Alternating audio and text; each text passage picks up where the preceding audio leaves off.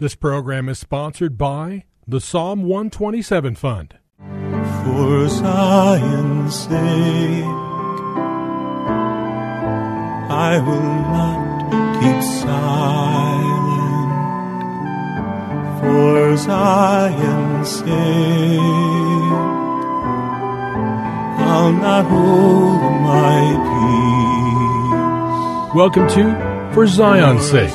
Isaiah sixty-two one is taken directly out of the Hebrew Scriptures when the prophet Isaiah declared, "For Zion's sake I will not keep silent, and for Jerusalem's sake I will not keep quiet, until her righteousness goes forth like brightness, and her salvation like a torch that is burning." Your hosts for the program are Shelley and June Volk, Jewish believers burdened to see Jew and Gentile become one, believers strengthened in their faith and for their Jewish kinsmen to come to the saving knowledge of Jesus as the Messiah, the Son of God.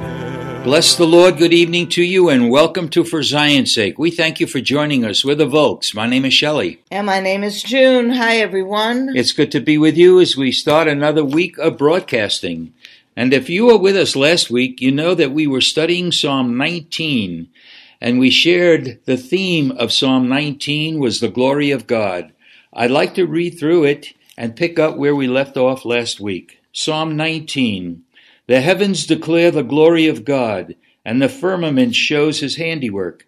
Day unto day utters speech, and night unto night reveals knowledge.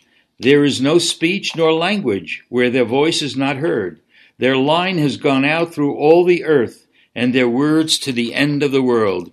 In them he has set a tabernacle for the sun, which is like a bridegroom coming out of his chamber, and rejoices like a strong man to run its race. Its rising is from one end of heaven, and its circuit to the other end, and there is nothing hidden from its heat. The law of the Lord is perfect, converting the soul. The testimony of the Lord is sure, making wise the simple. The statutes of the Lord are right, rejoicing the heart. The commandment of the Lord is pure, enlightening the eyes. The fear of the Lord is clean, enduring forever. The judgments of the Lord are true and righteous altogether. More to be desired are they than gold, yea, than much fine gold, sweeter also than honey and the honeycomb.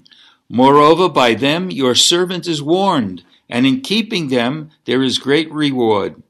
Who can understand his errors? Cleanse me from secret faults. Keep back your servant also from presumptuous sins. Let them not have dominion over me. Then I shall be blameless, and I shall be innocent of great transgression. Let the words of my mouth and the meditation of my heart be acceptable in your sight, O Lord, my strength and my Redeemer. Incredible portion of scriptures, and we pointed out last week, again, I said it already this morning, but this speaks of the glory of God. But we see a division in this psalm. For example, verses one to six speaks of the glory of God in creation. When we look at verses seven through eleven, we see that the word speaks of the glory of God in and through the Word. Now, that's where we left off last week, so we're going to pick it up here by looking at verses twelve to fourteen. And verses twelve, thirteen, and fourteen speaks of how the glory of God can be revealed in and through our lives. Again, uh, let's l- let me read verses twelve or fourteen, because this is what we're going to start out with. Who can understand his errors? Cleanse me from my secret faults. Keep back your servant also from presumptuous sins. Let them not have dominion over me. Then I shall be blameless, and I shall be innocent of great, trans- great transgression. Let the words of my mouth and the meditation of my heart be acceptable in your sight, O Lord, my strength and my Redeemer. So how do we reveal the glory in our lives? I want to go right back to the beginning, Genesis one, and this is like an introduction of God's creation, his power in creating the universe, but more so the power, the word that created the universe is the same word that created you and me. So we see in Genesis chapter one, verse twenty-six, the word says, Then God said, let us make man in our image, according to our likeness. We see Genesis five, verse one. In the day that God created man, he made him in the likeness of God. So when we look at these words, Junie, the word make, image, likeness, they all speak a, of a, a resemblance, a representation, a pattern of life. But we know, since the fall in the garden, the image that's supposed to be in us was really ruined, destroyed, because of the nature of Adam and Eve that we inherited. That's why, of course, I'm sure we'll speak about it this, this week, you must be born again and restore that image and likeness that God created us in his image and likeness. Again, we see in Hebrews chapter one, verse three, speaking of the Messiah, the Word of God says, he is the radiance of his glory and the exact representation of his nature. We need to ask ourselves, what was the reason that we were created? Because God created us in his image and his likeness. Why were we created? We find the most direct answer that I know of in all of Scripture when we look at Isaiah chapter forty-three, verse seven.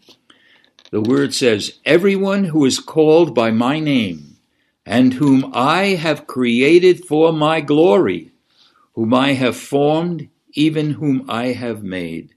We have been created by God for his glory. That should be the end of the matter. That's the ultimate purpose of our life. That's the goal that we need to achieve, that we have been created for the glory of God. Then when we see what does that mean specifically, we look at First Corinthians chapter ten, verse thirty-one. The context of this portion of Scripture was about eating food that was given to idols. So God was very careful of the food, speaking about how careful we have to be about the meats that we eat. And in verse uh, chapter ten, verse thirty-one, the Word of God says, therefore, whether you eat or drink, or whatever you do, do all to the glory of God. So we see we've been created for the glory of God. And now the Word tells us, in whatever we do, do all to the glory of God. Junie, that's powerful.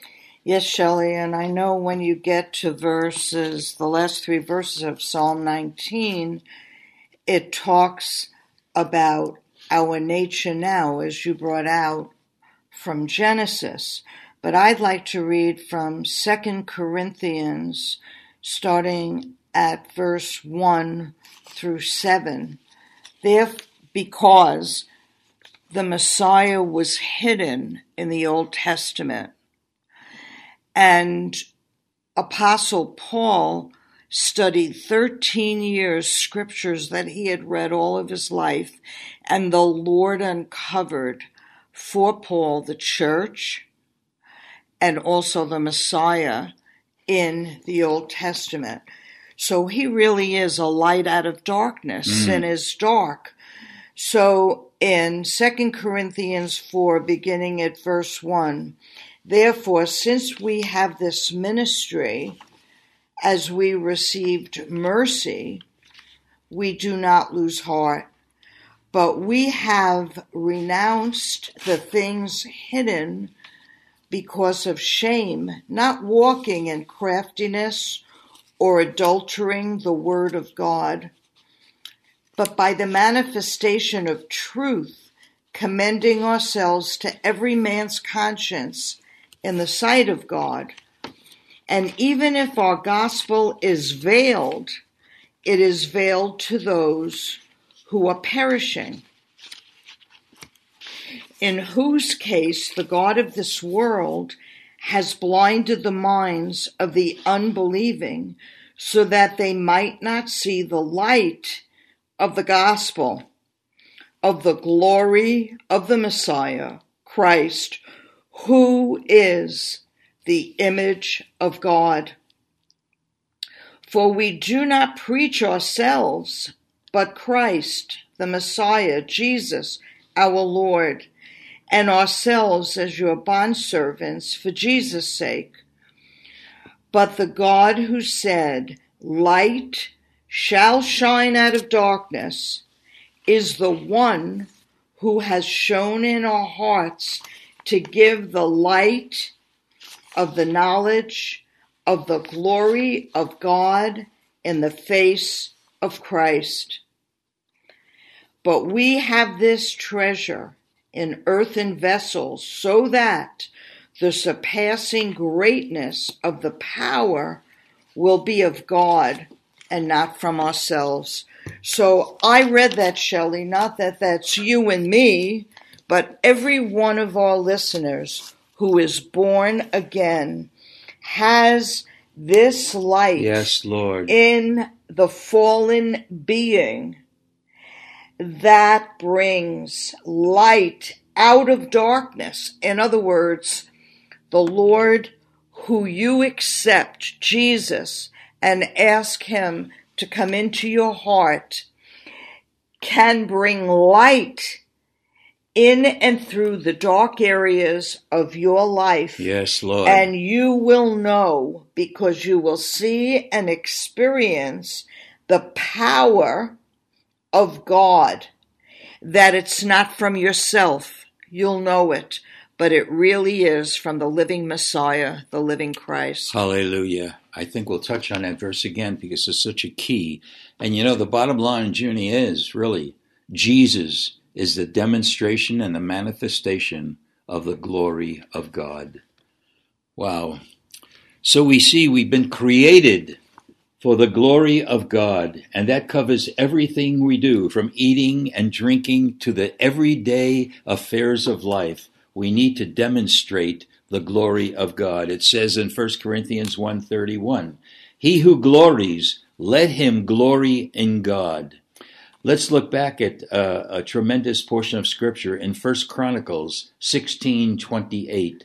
Ascribe to the Lord, and families of the peoples, ascribe to the Lord glory and strength. So we're told, even in the Hebrew Scriptures, before Jesus was even uh, alive, of course, he was created in the beginning, and he was with the Father in heaven. He wasn't created, he's God. he, I, he, exactly. He, the only he begotten Son. The only, yes. The only begotten Son. But we need, and we were instructed to ascribe to the Lord glory and strength. So again, from eating and drinking and to all the common everyday life activity, the Word declares that whatever we do, we should do it to the glory of God. And I believe if we were conscious of this, June, our everyday life will become more satisfying, more significant, and more meaningful, because the outward activities would become sacred and not just secular. And the secular would take on a sacred work, and a spiritual awareness would make us more consecrated to the Lord and freer from the mentality of the world. We're going to continue this tomorrow. Father, we thank you, Lord. Thank you for who you are, and we want our lives to demonstrate the glory of God day in and day out, and you deserve all the glory. We pray this in Jesus' holy name. Amen. Amen. Thank you for joining us this evening. If you would like to get in touch with Shelley and June, you can write to them at P O. Box seventeen eighty-four, Scottsdale, Arizona eight five two five two. That's P O. Box seventeen eighty-four, Scottsdale, Arizona eight five two five two. And you can also contact them on their website, Shelley and June Volk dot com. That's Shelley and June Volk dot com.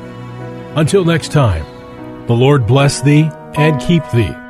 The Lord make his face to shine upon thee and be gracious unto thee. The Lord lift up his countenance upon thee and give thee peace. This program was sponsored by the Psalm one twenty-seven Fund.